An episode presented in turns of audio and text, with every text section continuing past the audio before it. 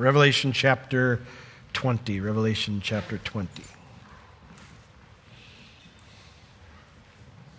We have spent much of the book of Revelation talking about how Jesus is taking back that which is rightfully his. Well, by chapter 20, the king has arrived and his kingdom is glorious. That's what we studied about last week.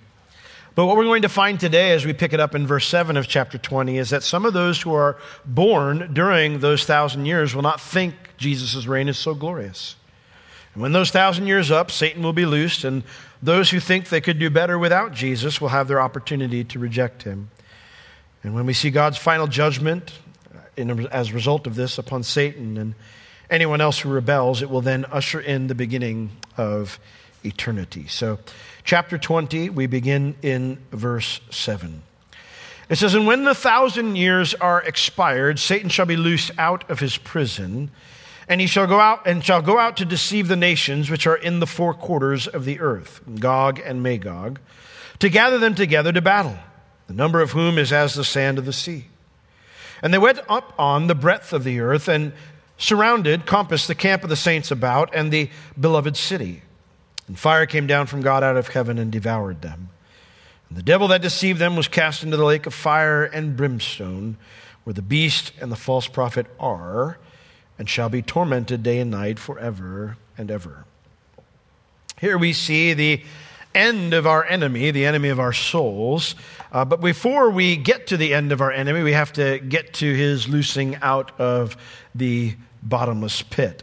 Now, we talked about uh, last week the you know, the millennial reign of Christ and how glorious that will be. And we looked at those details. And I, I realize it seems pretty quick because now we're going to, we're going to, we spent, you know, months and months and months in Revelation 6 through 19 covering a seven year period, right? And now we get a thousand years in, you know, in, in one Sunday, you know. And, and depending upon your view on chapters 21 and 22, there's more uh, to the millennial kingdom, uh, possibly. But the idea here is, is yes, we have more details on the seven years than we do on the thousand years years.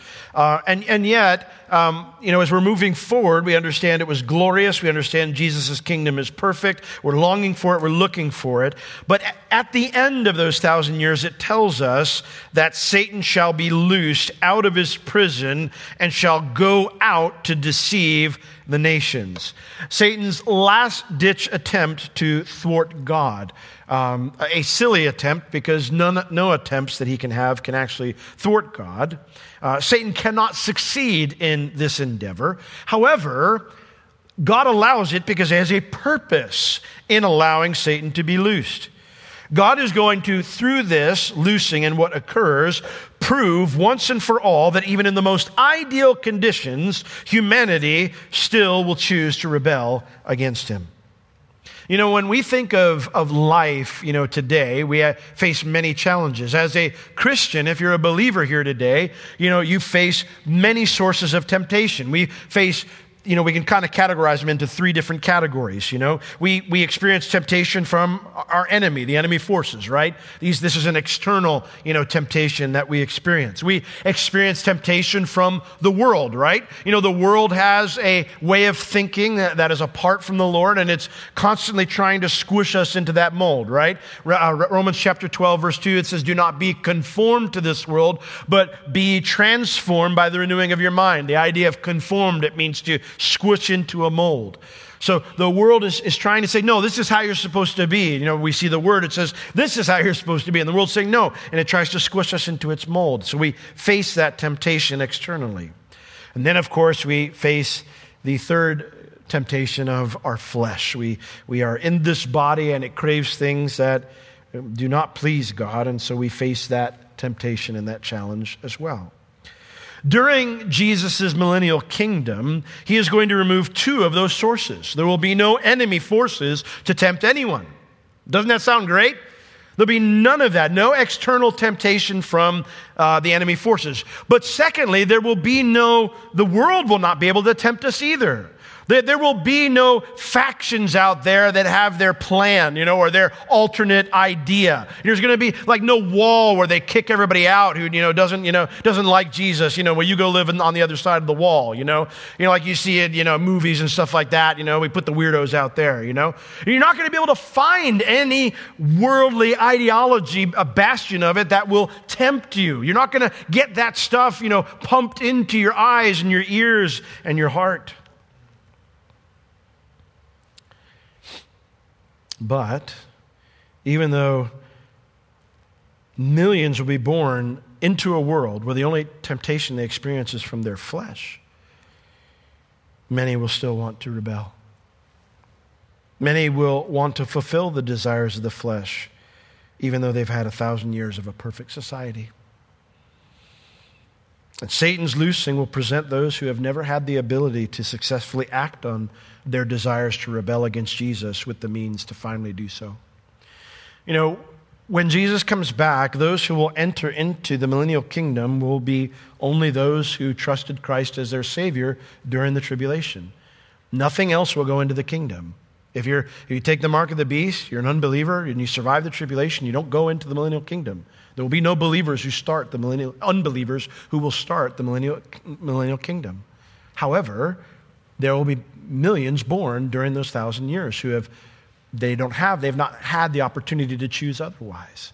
Oh, they'll have the opportunity to rebel if they want, to disobey, but the Bible says he's going to rule, you know, with an iron scepter, right? An iron rod and he will crush anyone who, who, seeks to do that. And so, you know, there will, there will be no crime, there will be no war. And anytime somebody starts to do something that's wrong, you know, somebody's going to be right there to boom, nope, not happening. The Bible says in, in the book of Isaiah that, you know, when someone dies at the age of 100, it'll be because they're wicked. That's be the only reason because life will be extended. You know, disease, it's going to be, these are things that are going to be minimized. These are things that are not going to be affecting people anymore. A child will be 100 years old, it says. Be considered that way.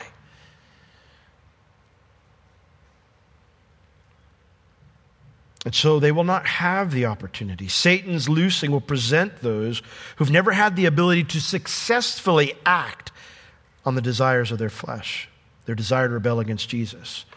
This will give them the means to finally do so. Now, one of the questions that I am most frequently asked when, when uh, we read about this or someone's reading this in their own Bible study time and they'll come to me and say, Pastor Will, I'm a little worried about what I read here because I, I read about Satan being loosed again and I'm concerned that, well, well, I might be tempted by that. I might join in. I might go that way. And you know, I get it. I get it 100%, you know. I understand completely that concern and that worry because I live in the same thing you live in this. I live with this flesh. I understand that the, the greatest tempter, the greatest traitor is right here. that the greatest opponent is right here. The Bible says the heart is deceitful and wicked. Who can know it? It's above all things, you know? Think about that, you know. I, know, I think people have good hearts. That's, that's, that's the dumbest thing I've ever heard. Kids have good hearts. They do not. I'm sorry. I mean, I'm sure your kids are great. Mine are wonderful. But they don't have good hearts. I never taught a single one of them to lie, to steal, to hit, any of those things. And they just came out roaring.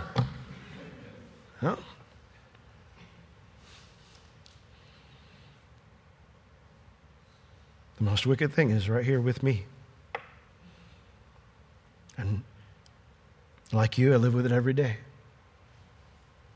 I understand. You know where the traitor lies. It's not the other person, it's you. And I, so I get it. I understand the concern. It's hard for me to fathom a, a time when I, won't, when I won't have to deal with that. So let me put your heart at ease, because here's how it works, okay?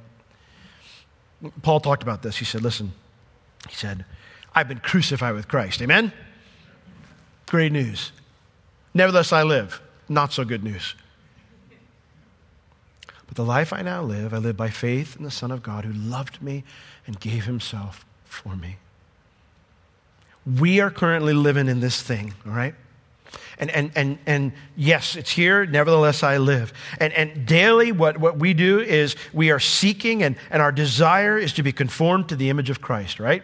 And so Every day, you know, we are yielding our lives up to Him, presenting our bodies as living sacrifices. We are partnering with the Lord. We are partakers of the divine nature. We are yielding ourselves to Him that Jesus might live through us, that the life I live would be a life of faith in the one who loved me and gave Himself for me, that His, His work through me, that He is living the life through me, that I might walk in the Spirit and not fulfill the desires of the flesh. That is our choice that we make every day. It's a choice that we made the day we got saved, and it's a choice that we make every day that we're going to walk with Jesus. We sing the song, I have decided to follow Jesus, right? So every day we recommit that to the Lord. Multiple times a day we recommit that to the Lord, right? That's what a Christian is, it's what we do. And based on that commitment, the Lord, who, you know, we read in the scripture, it talks about how, like, he, he, he came along and he hardened Pharaoh's heart. There's two different words for when he hardened Pharaoh's heart and when Pharaoh hardened his own heart. And the word for when God hardens his heart, it means to confirm a decision. God does that in a good way, too, with us. When we say, I've decided to follow Jesus, and that, that is our, our, our, our, MO that we're saying, I'm walking with the Lord. I want to walk worthy of my calling. He's seated me in heavenly places. I want to live like that. Yes, we face the challenge every day and we recommit it to Him every day, but God takes that decision and He undergirds it. And when he, what He promises us is that someday, because He's undergirded that decision based on our faith in Him, what He's going to do is He's going to give us a new body. We're going to not just be, we're not just justified, we're not just being sanctified, but someday we will be glorified and we'll be given a new body that will never ever have the option to sin. That's not because all of a sudden God takes our free will away. It's because he is confirming the choice we've already made. And so he removes all the opportunity of temptation. This thing here, which craves all sorts of things it should not, will shed it and will be clothed upon with immortality, given new bodies that will never, ever experience temptation, never, ever sin. If you are part of the first resurrection, you do not have to worry about being tempted when Satan's loosed because you'll already be in that new body. It cannot affect you. His loosing isn't for you because you've already made your choice.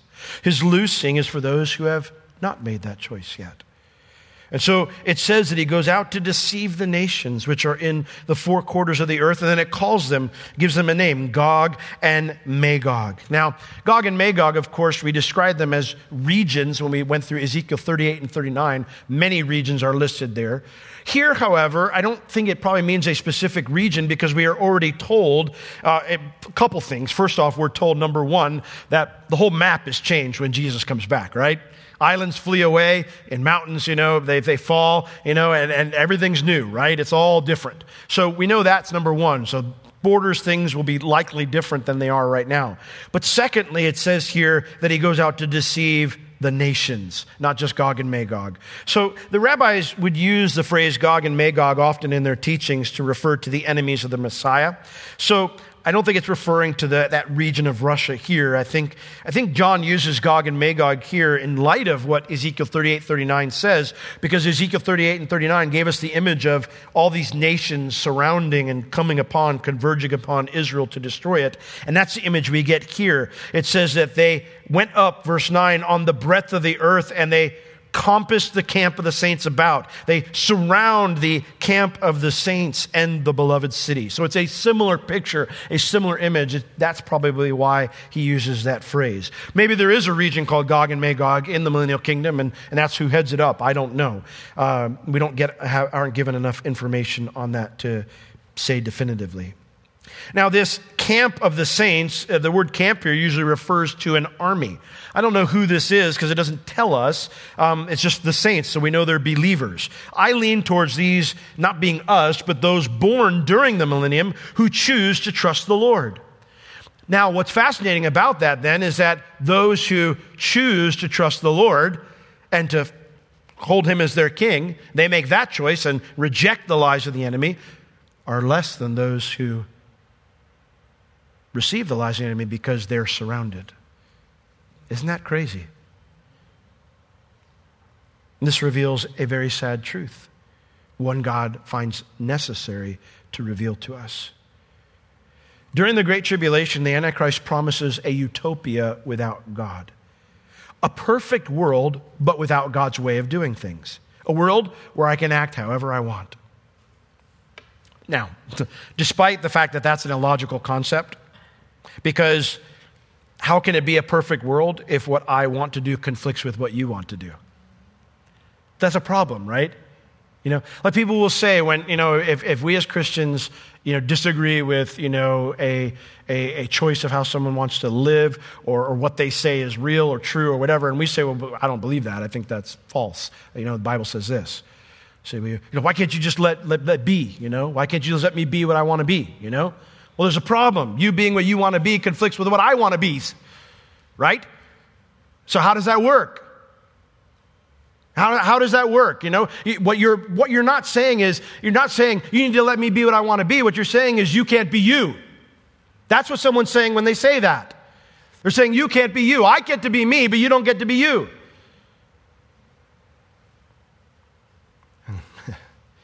that is not love. So, despite the illogical concept that the Antichrist promises, there will be those who hear about Christ's victory over the Antichrist. Because certainly, though, I'm, i imagine there'll be history books. It's not like everybody's going to know everything. There'll be people born during this time who didn't live during that. They're going to be taught, right? It says in, in the book of Isaiah, it says they're going to say, Let us go up to the house of the Lord. He'll teach us, you know? They're going to be taught these things. But there will be those who will hear about Christ's victory over the Antichrist, and they will think, I don't think what Jesus did is the best solution. I think Jesus' way of doing things is awful. I think the villain, the people, the guy that we're told is the villain, I think he actually had a good idea. And so, despite a world with peace and good health and no crime and God's presence, a large portion of humanity will say we can do better. We can do better. And that's the same lie that Adam and Eve bought in, Adam and Eve bought into. It's the same lie that those who follow the Antichrist bought into. And thus, God will prove forever that man's heart is deceitfully wicked. Forever, he will prove that. That none are good. That even if we had the perfect environment and, and we were treated wonderfully, that we would still choose the wrong thing. That the cross was necessary And that sin and those who will never turn from it have to be eradicated, have to be dealt with, have to be removed. One of the biggest challenges I find with, with particularly, I mean, I'm sure all of us at some point struggle a little bit with it because we just don't have a conception of God's holiness. But particularly uh, Christians who are not really in the Word, or they're not really walking strongly with the Lord, they struggle with the idea of judgment. And they'll come to me frequently and say, hey, you know, I, I, don't, I don't think it's fair. I don't understand it. You know, it, it seems extreme, you know. Well, if, if someone keeps trying to break into your home, what are you going to do? And you've offered them mercy over and over and over and over again. At some point, something has to be done to stop them, right? The Lord is ever merciful, ever gracious.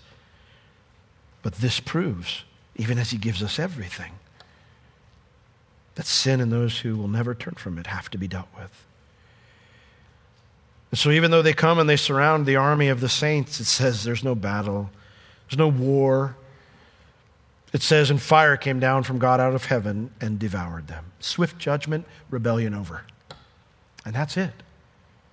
That's it. Everyone who has ever been born will have had their choice they will have had their opportunity. So, verse 10 Satan's usefulness is done. And the devil that deceived them was cast into the lake of fire and brimstone, where the beast and the false prophet are, and shall be tormented day and night forever and ever.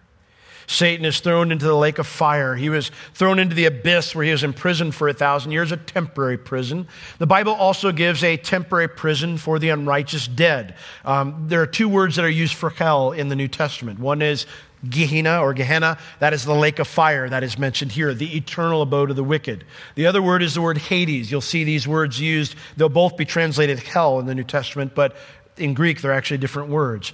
And so, you know, when someone dies today, they don't go to the lake of fire. They go to this place, Hades, wherever that is, a place of temporary judgment. But the lake of fire is the eternal abode of the wicked, created not for mankind, but created for the devil and his angels because of their rebellion against God. And here the devil that it was created for, him that deceived them, he is cast into the lake of fire and brimstone, and he will never deceive anyone again. They will never, ever be a lie again.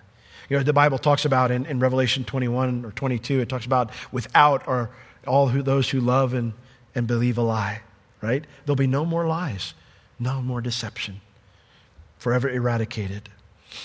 But notice what it says here.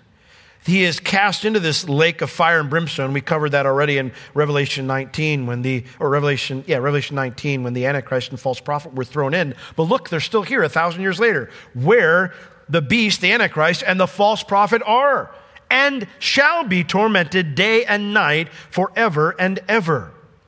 They've been here for a thousand years. Their, their bodies supernaturally preserved in judgment. It says where they are tormented, the word means to punish by physical torture. They are physically tortured. It says day and night, which means there's no respite, no break, you don't clock out.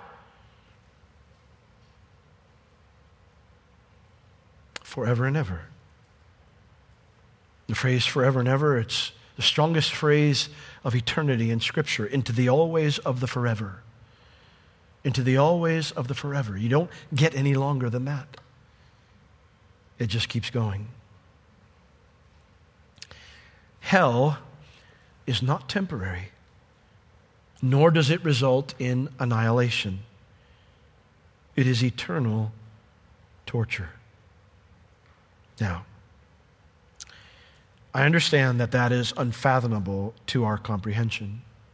And I also understand that as we even attempt, I know most of us don't want to, but if we attempt to understand it, it's terrifying. That's because it's meant to be. That's because it's meant to be. Paul the Apostle said, Knowing the terror of the Lord, we persuade men. This is why we don't look over at our neighbor as he's mowing his yard and we think to ourselves, hmm, you know, maybe that guy needs Jesus. We don't think that because, well, someday, you know, he might just go poof. Or someday, you know, he might have to, you know, take a pickaxe to some rocks. You know, and then, you know, check out and go to his bed at night. We look over there because we know if they don't repent of their sins and put their faith in Christ, it's an eternity, an eternity of torture. I remember I got saved in 1988, July of 1988, and um, I, I, really didn't have a, I wasn't going to a good Bible teaching church, and I wasn't really connected in church, and so I really didn't grow very much. And so my first two years of my Christian life were very carnal. I, I, you know, I would have fit the description that Paul says, you are carnal when he talked to the Corinthians. You know, I, I remember when my wife found out I was a Christian, she was shocked. We, were, we met each other in homeroom in high school. I got saved in eighth grade, and, and we were walking down, walking down to class, and uh, I was humming Bullfrogs and Butterflies.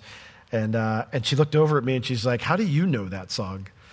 Because I wasn't a strong believer at that time. She was. And, uh, but I remember we started going to a little tiny church in Lake Mary, good Bible teaching church, and I really started to grow. We had a lot of older men in the church started to mentor me and disciple me and pour into me, and I really started to grow. And, and, and I, I know that some people, you know, because I'm up here, and people are like, oh man, Will, he's, you know, he's, he's outgoing, whatever. No, I'm not. I'm, I'm, I'm introvert by nature. You know, like if I go to the store, it's not to say hi to anybody, it's to get what I'm at the store for you know? And if i if i see you you know down the aisle and i don't know you i'm likely going down a different aisle until you're gone you know? Because i'm just i'm not i'm not me. That's i'm not a, a, people person in that sense by my nature that that i i, I look to engage you know? I, I don't. And so you know I would, I, i'm growing in christ and i know i need to share my faith and but i don't want to because that's just not me you know? That's not me. It's not me to engage someone just out of the blue and I remember how the Lord really grabbed hold of my heart. It was in my sophomore, I think it was junior year.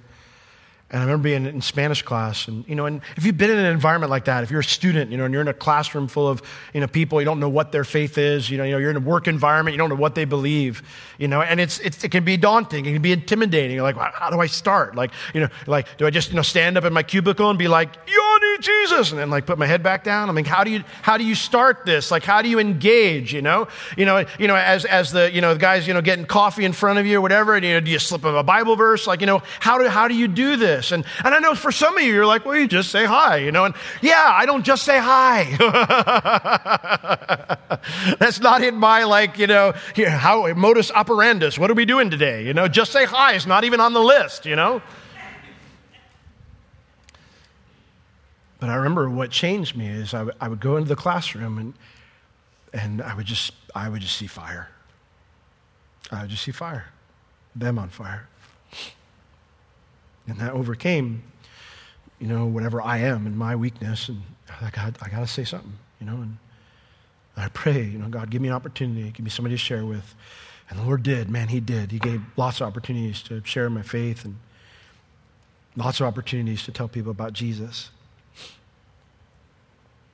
We need to understand this. We need to understand the terror of the Lord. It's a fearful thing to fall into the hands of the living God. I read something on, on Facebook the other day. I, am not on there very much, but I was flipping through, and because I think it was somebody's birthday, and I just wanted to say happy birthday to him. And and uh, and uh, and as I was going through, I, a friend of mine, a pastor that taught me at the Bible college, he had said something, you know, and somebody responded with a lot of vitriol, a believer or claiming to be a believer, and you know said, "I'm going to do this, and, and you know I'm going to keep doing it, you know, and I'm gonna, let God be my judge." And I just thought to myself, "Ooh." No, no, no, no, no. It is a fearful thing to fall into the hands of the living God.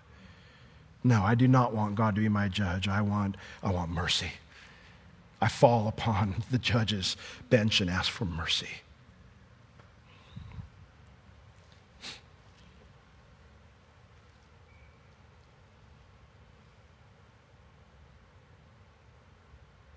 If you have not repented of your sins, and trusted Christ as your Savior this morning, this is your destiny. We're going to talk about it in a minute when we get to the great white throne judgment. You say, well, it's just these three guys. Yes, it is. And if it was just these three guys, we might not be concerned about the lake of fire. But they're going to be joined, joined shortly after Satan's final doom by every other unbeliever. And so if you have not repented of your sins and trusted Christ as your Savior, please turn around. Please repent. Please recognize, change your mind. That's what repent means. That it's not okay the direction you're going, that you're not a good person, that you need to turn from your sins and put your faith in the one who loved you so much that he died on the cross for you. Because that is the only way to escape, as we'll see in a moment. In verse 11, and I saw a great white throne and him that sat on it from whose face the earth and the heaven fled away, and there was found no place for them. And I saw the dead, small and great, stand before God. We see here in verse 11 a great white throne appears after Satan is thrown into the lake of fire. Every rebel is, that, that will ever be has been dealt with. The only one who are left alive are the righteous now. And so, in that moment, a great white throne appears, and him that sat on it comes with it. And it mentions from whose face the earth and the heaven fled away. The word from is a marker of disassociation. It, it implies a rupture from a former association. What's the former association? Well, it mentions the heaven and the earth. Before his presence, his person, they fled away. The word fled away means to disappear quickly. 1 Corinthians 15, you can read it again. We read it in our scripture reading, but it talks about how when, when Jesus has defeated every foe, it says he's going to take the kingdom and he's going to present it to the Father. Father, I gave them a thousand years of perfection, perfect rule. I gave them everything they could have ever wanted. I defeated every enemy that's ever stood up. There is no one left to make a choice. And I present the kingdom to the Father.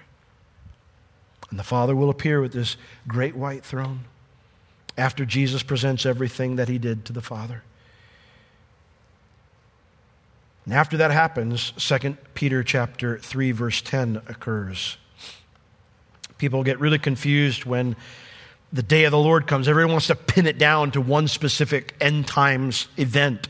The day of the Lord describes everything from the, the time that Israel's reborn all the way through to eternity. That's the day of the Lord because it's His day. It's when His stuff starts happening. So it's His time, it's His season. You don't have to chunk it out to any specific period of time because we see that phrase used with multiple references to the time of Israel's rebirth all the way to the time of the eternal state. And so in 2 Peter 3:10 it says but the day of the Lord will come as a thief in the night in the which the heavens shall pass away with a great noise and the elements shall melt with fervent heat the earth also and the works that are therein shall be burned up. This is this disassociation. God who created this world, he created this universe and everything he made he said it was good. The problem is is it became corrupted. And so it will flee away. The Bible says that He holds all things together by the word of His power. Uh, every atom, every, every, every molecule, everything is held together by the word of His power, and He's just going to let go. And it's going to erupt, poof, in fervent heat. One massive, you know, atomic division, you know, explosion, and it's all just gone.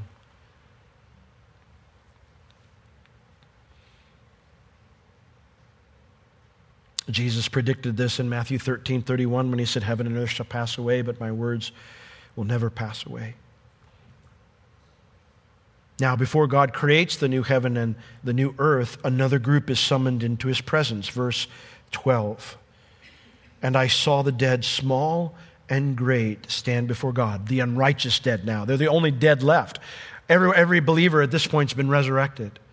So the only dead left are the unrighteous dead. So they did not participate in the first resurrection, and now they are brought before the throne of God. And notice it says small and great. It doesn't matter how important or how insignificant you were in this life, it will give you no help in this Supreme Court. The court of all courts, it will give you no help there. It doesn't matter what you accomplished, what you built, what you achieved. Whether you're insignificant or whether you were great, you will stand before the Lord here if you were not a believer. And it says the books were opened. The books, these are the books that contain all of our deeds.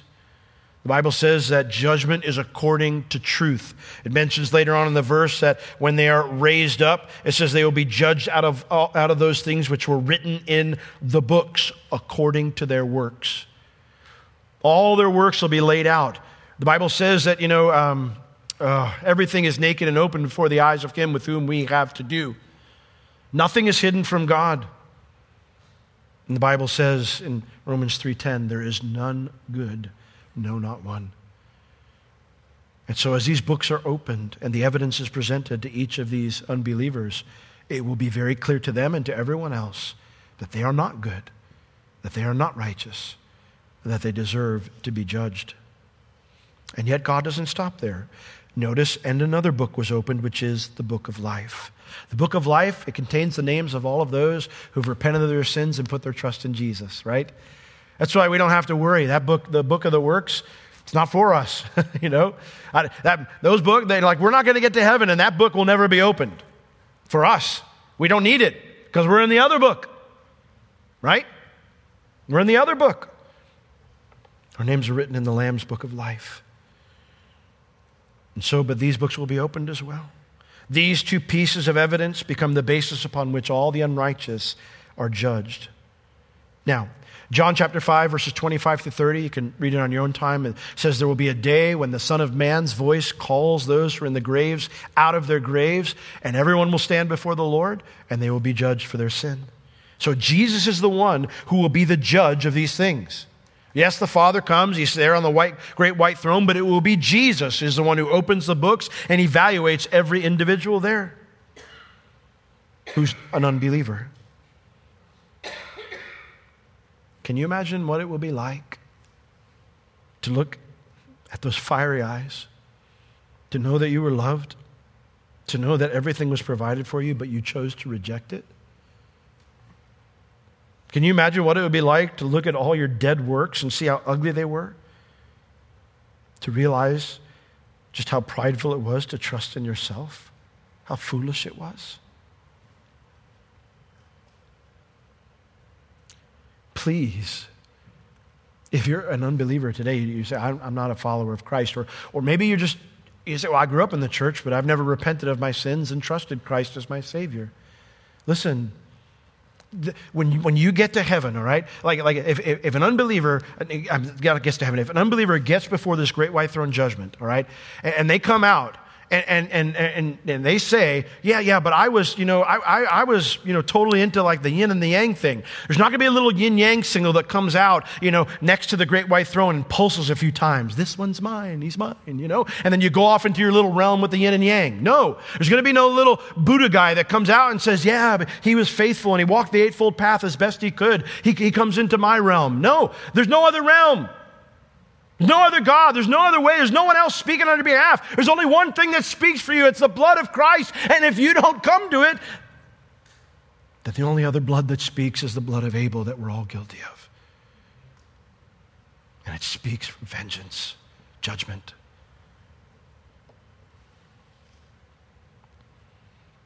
Please don't be here for this experience. There is a blessing in the first resurrection, but the second resurrection is horrifying. For look at what it says in verse 13. After the books are opened, the unrighteous souls stand there before God. The image that we're given now is awful. It says, And the sea gave up the dead that were in it, and death and hell delivered up the dead that were in them.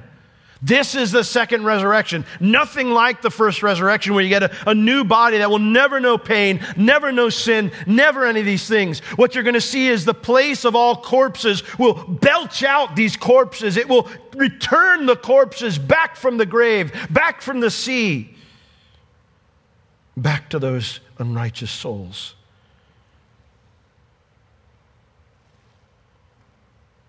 And they were judged, every man according to their works. They are now given their old bodies back, but now with an eternal capacity to suffer, just like the Antichrist and the false prophet. Verse 14. And before they're cast in, it says, the last enemy is defeated. Death and hell, death and the grave were cast into the lake of fire. This is the second death, a death that you can never return from, a death that lasts for eternity. Death and the grave here are personified as enemies that need to be judged. And for that, I am very glad. Listen, I, am glad I'm going to be out of a job. There will be no funerals in eternity, there will be no memorials, no graves, and no death. Doesn't that sound good? However, this great news for the believer is bad news for the unbeliever. Verse 15. And whosoever was not found written in the book of life was cast into the lake of fire. Now, there is no room for soul sleeping, second chances, or annihilation in these verses. None. Those ideas are born, these doctrines are born out of our distaste for the concept of eternal suffering, not biblical teaching.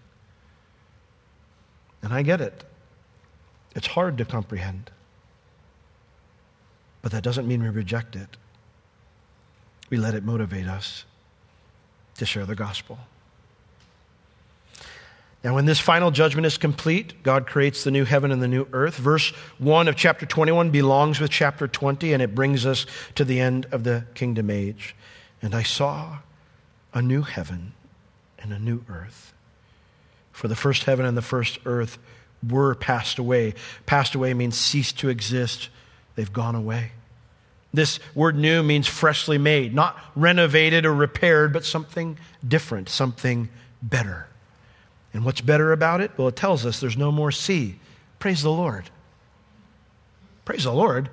Why is there no more sea? What's God got against the sea?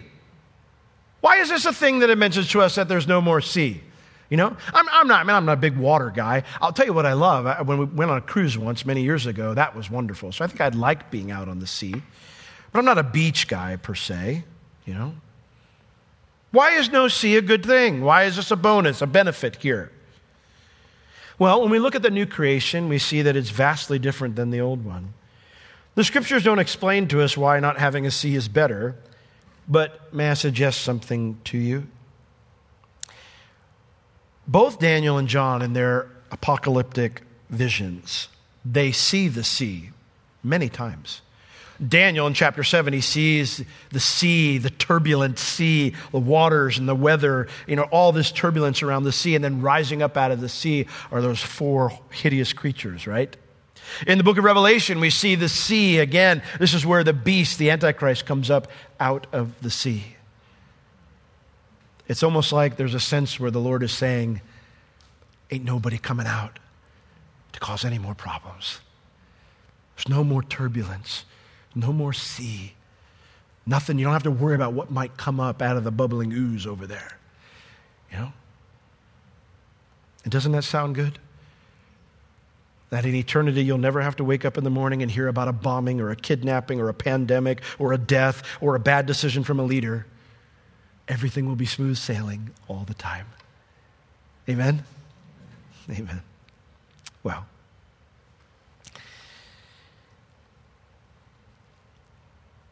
when we read about these things, they're heavy and they remind us of our responsibility to share our faith.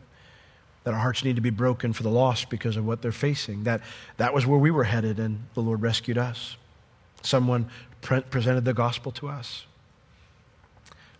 But it's also a wonderful time to remember what Jesus did so that we don't have to experience that. It's a good time to celebrate what Jesus did for us on the cross. And so this morning, as the, the band comes up and they're going to lead us in singing, this is a time to worship Him, to declare His worth, to tell Him we're thankful, and to prepare our hearts to receive the Lord's Supper this morning. And if, and if you're here this morning and you know you're not a believer, you're not a Christian, you know, and you got one of these, you know, this is not just something to do to do. It's well, everybody else is doing it. Don't. What here I, w- I would tell you though is don't just opt out or don't just you know pretend like you're doing it and not doing it or put it in your pocket. What I would tell you to do is this: repent. Repent of your sins and put your faith in Christ. Turn from the way that you're going and turn around. The Lord's calling to you right now. Eh, eh, the Bible says that He's calling to you, He's inviting you. And He's saying that He has no pleasure in the death of the wicked. So, what I would urge you to do is come. Come, repent, give your life to Christ, and then we'll partake together. So, Lord, we thank you for this time now. We're going to remember you. And, Lord, we want to to say thank you. We want to recommit ourselves, even as we talked about earlier, that, that idea of Christ in us, you know, the hope of glory, Christ living through us. Lord, we, even as we think of what you did for us, we understand it, it was not just so heaven, you know, was in the future. It's not just so, you know, we'd escape these things, but it's that we might experience your work in our lives now. Your resurrection life living through us. And so as we sing now and then as we Lord, remember what you did for us and celebrate it. We would say to you, Lord, we, we want more of you. We want to surrender more of us to you, presenting our bodies as living sacrifices, yielding our members, our body parts, as instruments to be used for righteousness. Live through us, we pray, Jesus. Amen.